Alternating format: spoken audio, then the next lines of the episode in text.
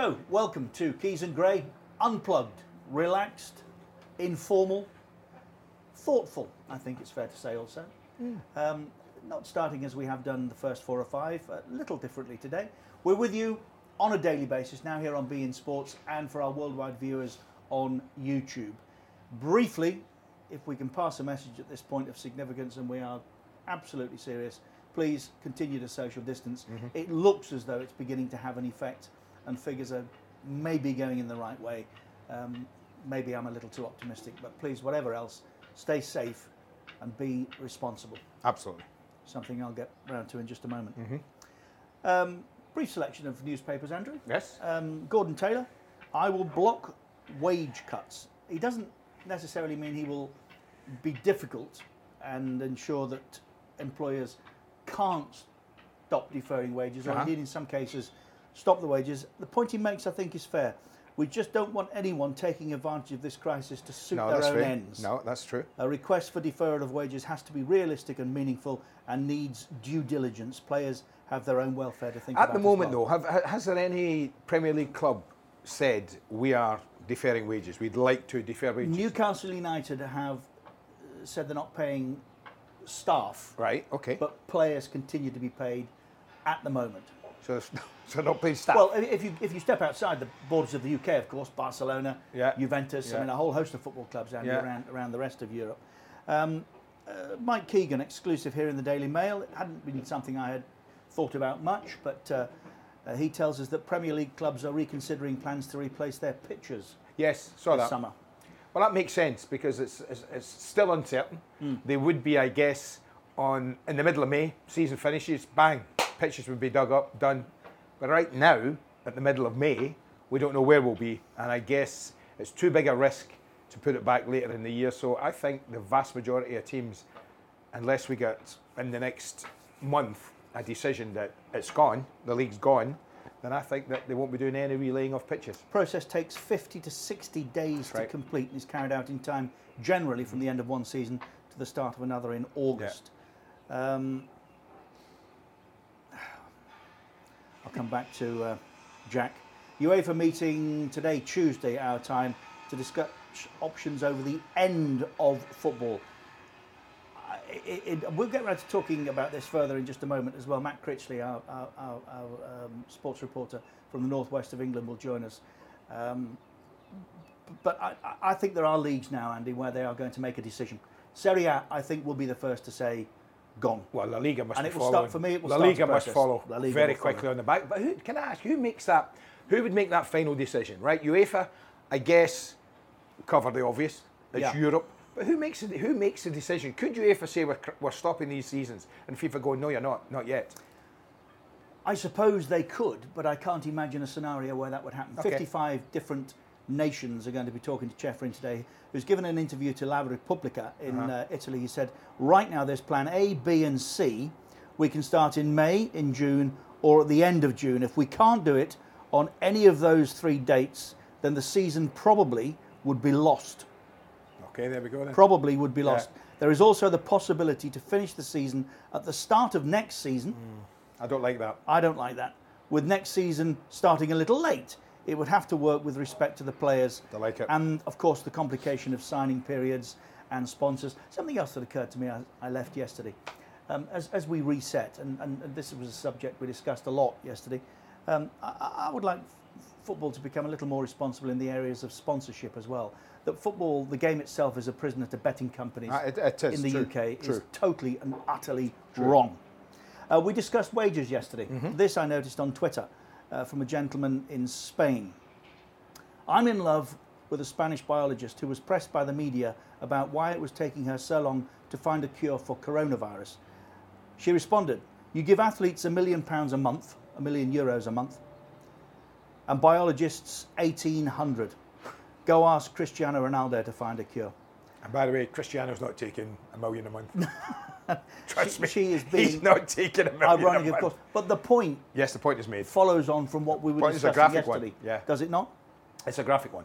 Um, Manchester City face a 366 million pound loss, wiped off their squad's value if the season isn't restarted. This, according to a Football Observatory, calculating the total player transfer value in Europe's big five leagues would decrease by 28% from 29 billion to 21 billion. Ah, what a blow. And they estimate City would stand to lose the most, a 30% drop of 366 million from 1.21 billion to 844 million. They go on to spoil the story by saying uh, Manchester United, for instance, would see Paul Pogba's value almost halved. Well, I, I- think he's done that himself. I think he? he's done a pretty good job, Paul. I don't, I don't Yeah. think we need. No, I don't think we, needed confirmation of that. To discuss Yeah. that. Um, we also yesterday had a slight disagreement about restarting and whether players would require time to adjust to a restart. Um, being me, you would have expected me to go away and start making some inquiries, Yes. which I did. Yes. Mm-hmm. Of medical staff, let's put it like that, top end medical staff.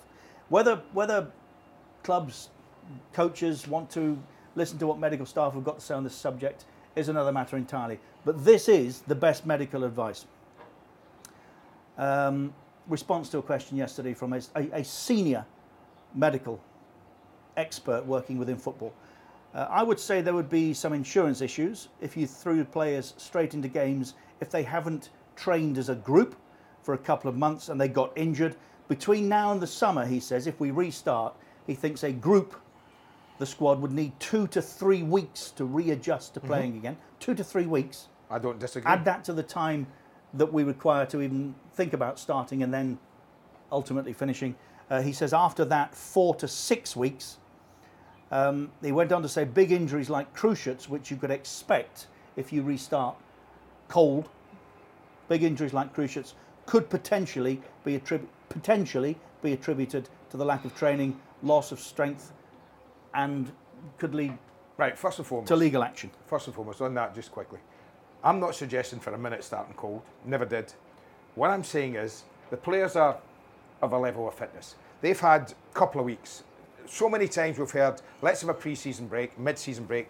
Great, refresh the lads, get them going again, back into the, the season, fresh, ready to go again, kick on, no problem.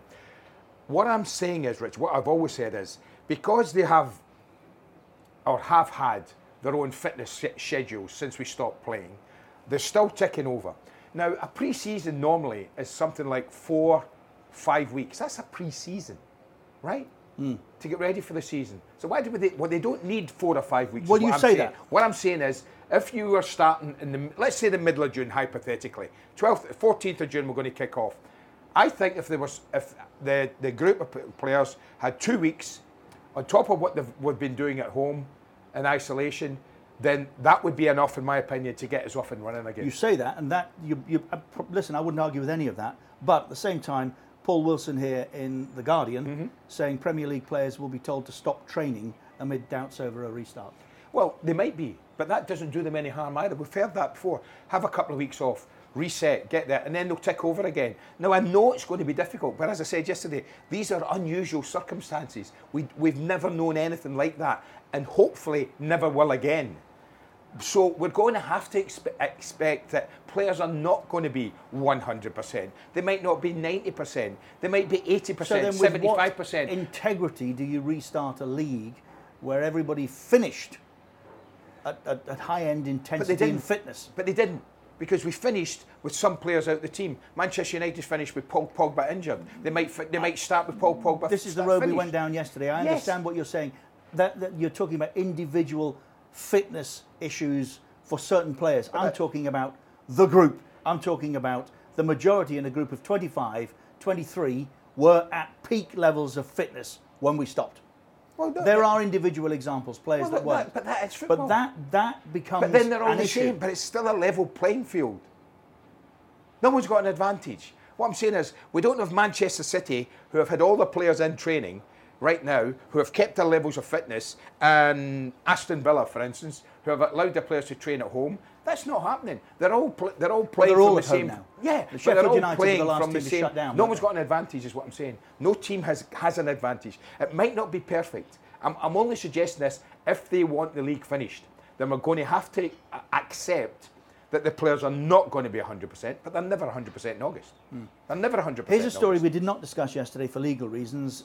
Um, what, what we were expecting to happen subsequently has. Yeah. The individual has taken ownership. Let me ask you in this manner if you're going to be a top top player, do you have to eat, sleep, breathe, study, live the right way with a, a hunger that is unquestioned? And is that why Jack Grealish is 24, still at Aston Villa, and got one or less caps? Because he's not of the right sort. No, I I believe he is the right sort. I think he made a mistake.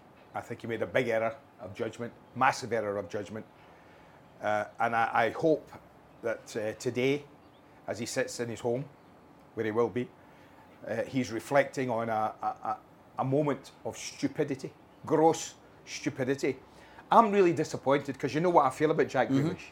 I'm a fan. I'm a massive fan. I've watched the kid grow up because he plays at a club and in an area I live and in a club that I played for and have an affinity to. And yes, when he was 18, 19, he had one or two issues, but it never bothered me because most players do. Most players do. I thought he comes from a good family. He really does, Richard. Um, he seems to me to have matured and grown up in the last two or three years. Uh, how he's only got one cap for England, I don't know, because he's an unbelievably good footballer. But he has made a massive error of judgment here as a 24 year old. Is the key. You see, I, I had my doubts. This year I have grown more to enjoy him and, and in line with your opinion of him. But, but, but the last 48 hours I've come back to playing. Yeah. Interesting. It's unusual. Yeah. Uh, I've come back to thinking, how are you 24 and still at Villa? How, how if you are a genuine football talent, have you only got one England cap? there is something there, Andy, missing. No, I don't, I don't think there is something missing. 24? Right, part of the reason he's, at, he's still at Villa is because he wanted to stay at Villa. He wanted to help them out of the, the, the championship. He? Yes, he did at 22. If, if somebody had come with a 60 million pound and, offer, and he would, he not gone, have said, yes, I, I, I need no, no, to do listen, that? if somebody had come with a 60 million pound offer, Villa would have taken it and Jack would have gone. Jack Grealish will go this summer. I'm absolutely convinced. Well, Jack Grealish will go when the transfer window waits, and he will go to a top top club. But there's speculation right? now that he might not as he a will. result of. No, I don't think. I don't think that will. I've seen through history, Richard, players um, err on the side of stupidity. I, listen, I was one myself. I'm not sitting here and, and saying to everybody, I was holier than thou. I never went out and did things I shouldn't. Drank at the wrong time. Well, no, I wouldn't have done that. But I did. I went out and enjoyed. Ish. I went out and enjoyed myself. Yes, I did. But it was a different world back then. Now, today you're right. You have to be disciplined. You have to be responsible. You have to. Jack wants it. There's no doubt in my mind Jack Grealish wants to be the best player he can possibly be. And I think he will be, when we start back in the new season, whatever that might be, and I hate to say this because of Villa, Jack Grealish will not be at Aston Villa. He will be at a top six club in the UK and England. That's my opinion. Yes, it's gone against him, this, but I don't think it should be held up um, with as a stick to beat him with. I understand, and I think there needs to be room to manoeuvre for him, but but I, I, I, think it places seeds of doubt. It does in the minds of those that might be wanting to commit, but big money. Sometimes, you know, I, what was it? I mean, I, I remember we are talking that uh, 12 months ago. James Maddison was in a bit of trouble, and his boss Brendan Rodgers backed him. I can't remember what it was he was. I remember he was making headlines for the wrong headlines. Something had happened at Leicester. James Maddison, young kid, did the same. I think these these kids and they, they are still kids. And we talked about it, and players have talked about it. We've talked about it. You know, they don't know what to do with themselves now because routine, football routine, is just their life. When you take that routine away, they kind of they're no different from anybody else. Then they think, oh, what have I got to do to fill my day? Mm. Um, oh, I don't know, because I've never had to fill my day on my own, very much. Now they're having to fill every day. He made a mistake, a big mistake, Jack. I'm, it really annoyed me and it upset me because I, I, think he's been unbelievably good this season. Unbelievably good and a really struggling side. And there's been a maturity and an authority about him on the pitch. I thought he had sorted himself out, behaviour wise, off the pitch. If it's me, if I'm looking at him as a potential buyer, I talk to him and I find out if it was just one blip, if it was just one error of judgment. Because if it is, then it doesn't stop me wanting them in my team.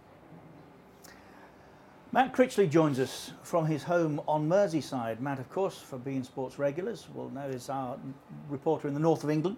Yes. I may have been too specific earlier when I said the northwest, but the Yeah, north, north. of England. Um, lives a little bit like I used the description of Jack Grealish. Here's a guy who does live, eat, and breathe his football, Yeah. and is as frustrated as the rest of us. It's not happening. but more specifically, because of the area in which he lives. Yeah. Matt, what are people thinking and saying on Merseyside about this enforced break that we're all suffering, if you like?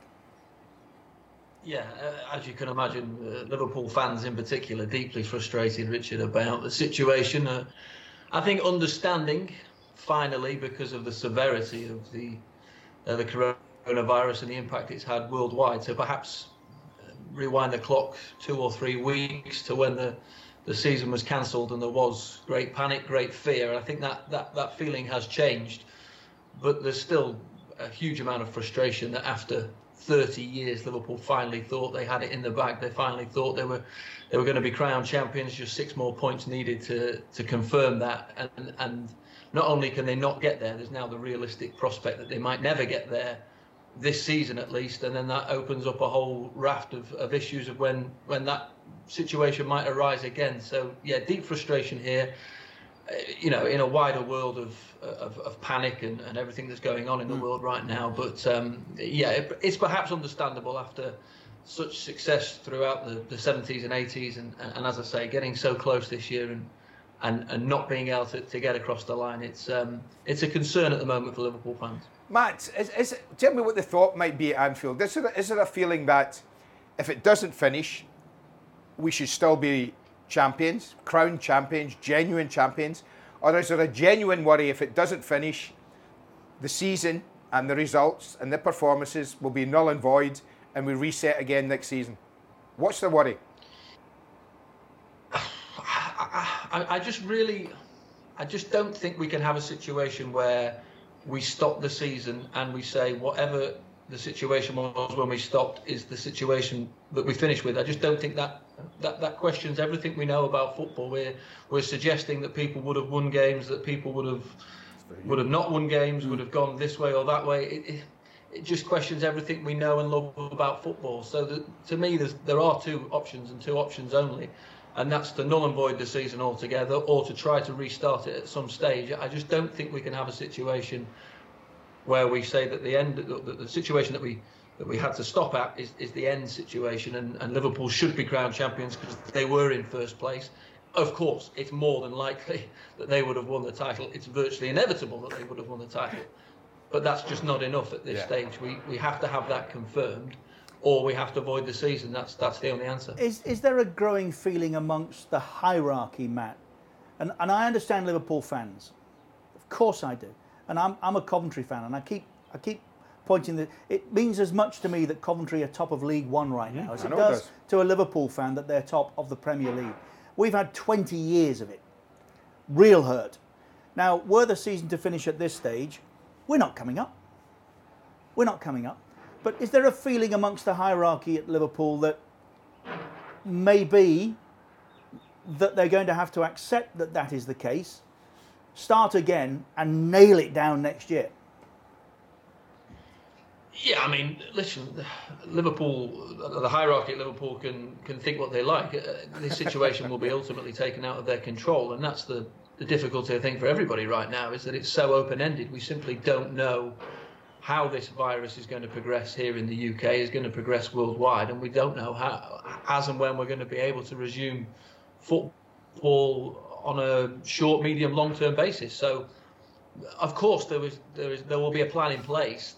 They will be aware that the idea of null and voiding the season is still there but to my understanding trying to get this season finished is still very much the number one choice for both the executives in football and uh, the Premier League and the Football Association and everybody else. So to try to finish the season in some way uh, we've seen plans today that they may go behind closed doors even from the start of May, which seems No. extremely early. I mean, we're talking about four weeks from now. That that No. that seems a massively ambitious not very plan with no media, no fans, nothing there, just just games being played.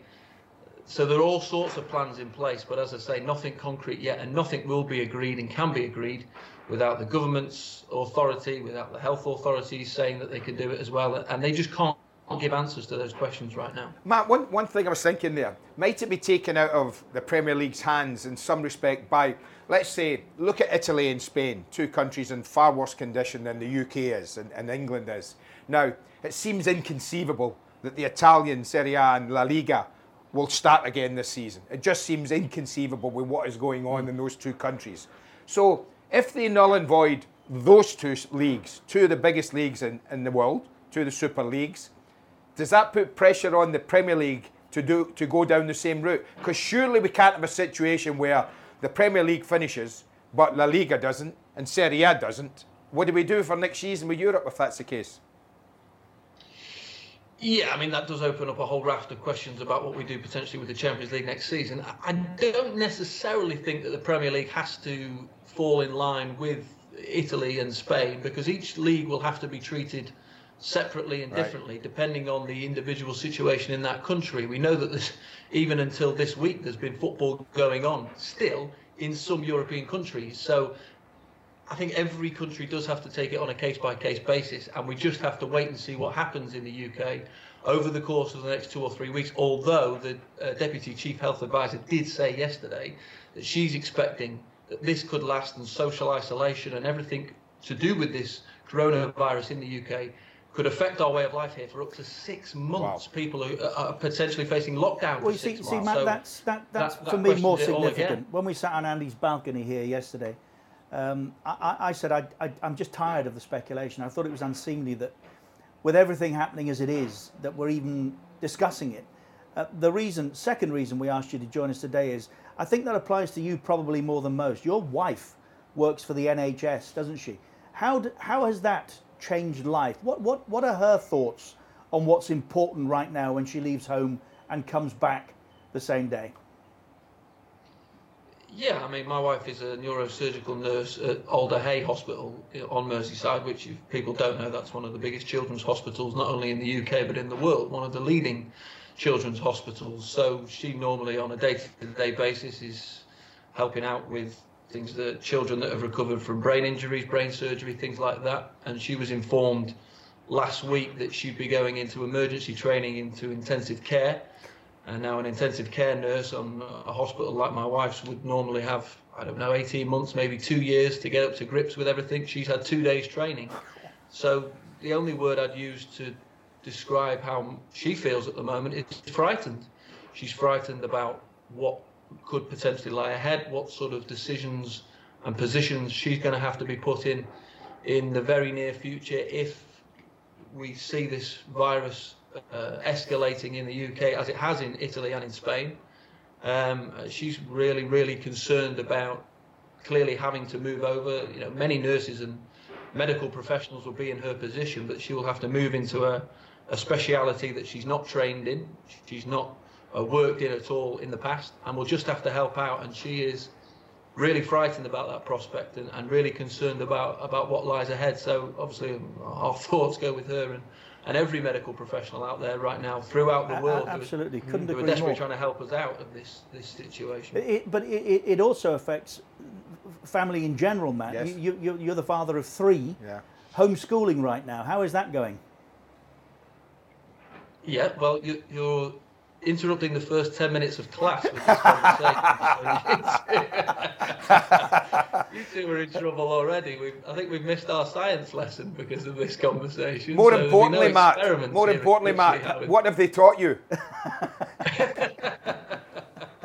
Listen, my I've got I've got an eight-year-old, a five-year-old, and a two-year-old. And my wow. eight-year-old's already doing fractions, decimal places, long multiplication, division. it's, it is an education for me. Yes. Never mind them. I tell you. But it, it, it does. I, I, listen, everybody's life is affected by it, but it, it brings it home, doesn't it, when you start to discuss it in these terms? Yeah, I mean, listen, it's, it's, it's not, it's a very difficult situation for everybody. And, and for us, it's, it's manageable at the moment. Things aren't too bad here. It, it, you know, you have to try and look at the positive in any situation. And mm. there are situations, and, and, and ours is one where families are spending more time together. I think that you know the children are getting used to having me around. I'm normally off here, there, and everywhere at football grounds, and you know, so there are there are elements that at least we can take a positive from.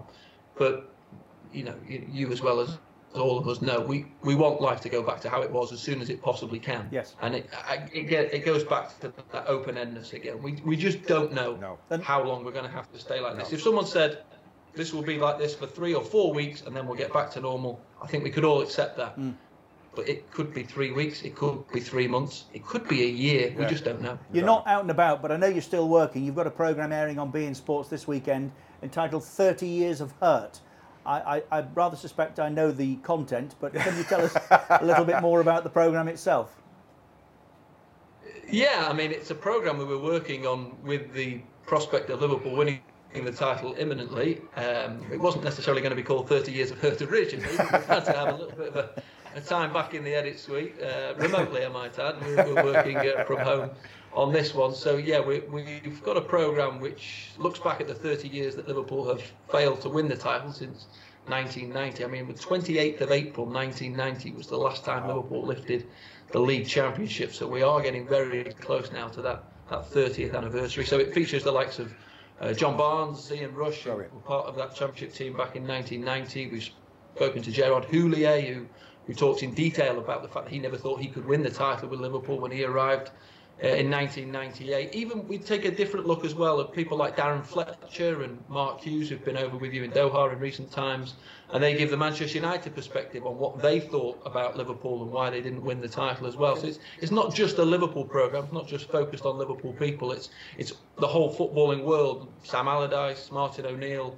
Uh, people like that Great. who've given their thoughts on, on why the title has evaded Liverpool for so long. So yeah, interesting. Should be out this weekend. Looking forward to it, Matt. Yeah, very Thank much you for so. taking time out from school to join Yes. us today. I don't think I've ever said that previously to No, anybody. no, no, no. Uh, Thank just, you, though. Just one other thing. As, as the weather changes, I think that grass needs cutting. Yes. So there's another little job for you. Good lad. Hey, listen, that, that's as good as it gets. We're not And by the way, there's know. also some weeding needs doing behind you as well, so get on with it. I'll get my gloves on. Thanks, Matt. Great Thanks, talk. Matt. Stay safe. Yeah, stay safe, Matt. Matt Critchley with uh, 30 years of hurt this weekend on beIN Sports. Uh, thank you for your company again today. Any thoughts, please do get in touch with us either at beIN or me, Richard at J, AJ Keys Well done. on, on, on, on Twitter. and uh, we'll be back here same time tomorrow, five days a week.